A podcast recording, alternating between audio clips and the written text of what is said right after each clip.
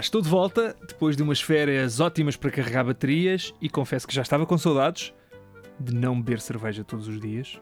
Mas pronto, vamos então a isto. Hoje arranco já para o tema desta semana. Uh, quero falar sobre o quê? Sobre a estreia da quarta temporada do Masterchef Portugal.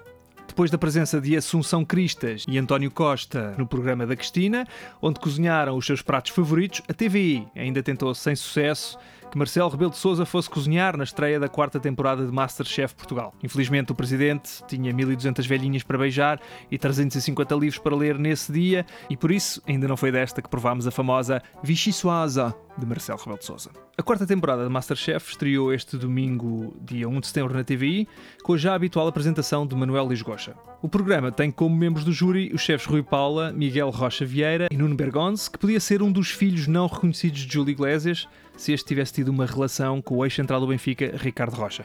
São iguais. O programa começou com a entrega de colheres de pau XXL aos concorrentes que se destacaram de entre os 300 que concorreram ao casting e, feita a seleção dos candidatos a Masterchef, os membros do júri fizeram depois aquele discurso armado ou inspiracional de que a partir dali aquilo é uma batalha e só os melhores alcançarão a glória e blá blá blá e they may take our lives but they'll never take our freedom que, como sabemos, é uma versão fajuta do já clássico e incrível grito de guerra.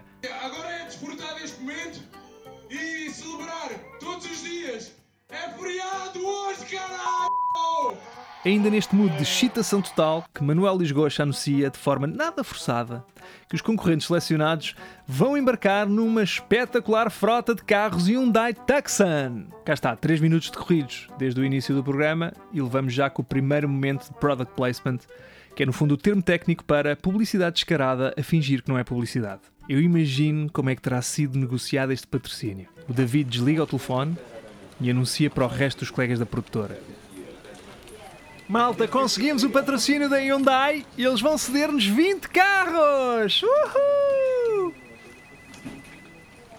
Silêncio desconfortável na sala, que é interrompido pela intervenção do diretor. Porra, David, isto é um programa de culinária, pá. O que é que eu faço com uma catrefada de carros num programa de culinária, David? Novo silêncio embaraçoso na sala, até que o David diz: Então, vê lá esta ideia. E se os concorrentes fossem nos carros até aos estúdios, conduzidos por um promotor vestido com um polo da Hyundai, enquanto há assim planos apertados de diferentes partes dos carros, e é quase como se fosse um anúncio de 5 minutos.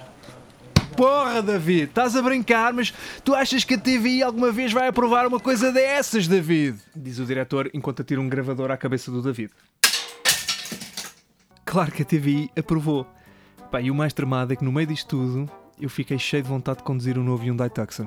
Malta da Hyundai, se estão a ouvir isto, fica à espera desse telefonema, ok? Já chegados ao estúdio, depois de uma viagem certamente confortável no novo Hyundai Tucson, os concorrentes são agora distribuídos em pequenas equipas para competir em batalhas de 45 minutos, onde irão fazer um prato que convença os chefes do júri a atribuir-lhes um dos 15 aventais Masterchef. Foi neste momento que ficámos a saber que os três concorrentes que chegarem à final desta edição do programa vão receber como prémio um curso de técnicas de culinária numa faculdade em São Sebastião e ainda um fantástico automóvel! Imaginem só!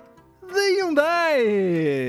Hyundai Tucson. Ah, pois é. Pensavam que já tinha acabado a publicidade da Hyundai e que agora então íamos ver pessoas a tentar cozinhar, não era? Pois, mas não. Sabem porquê? Porque o David não brinca em serviço. E eu, ou muito me engano, ou ainda vamos ver nesta edição uma prova onde os concorrentes vão ter de cozinhar o famoso bacalhau à Zé do Tucson em cama de Hyundai. Bem, por hoje é isto. Na próxima semana não podem perder o episódio porque será um especial incrível para celebrar o primeiro aniversário do Alto e Falante. Uh! Palmas, Kiko. Uh!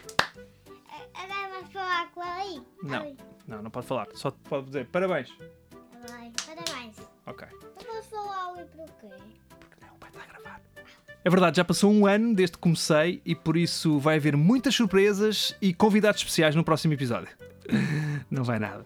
Não vai, vai ser igual, vai ser basicamente igual aos outros, porque isto é rádio online.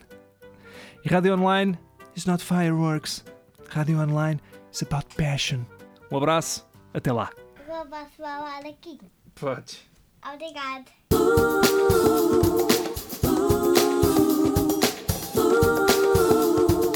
Alto e Falante, com Miguel Lambertini.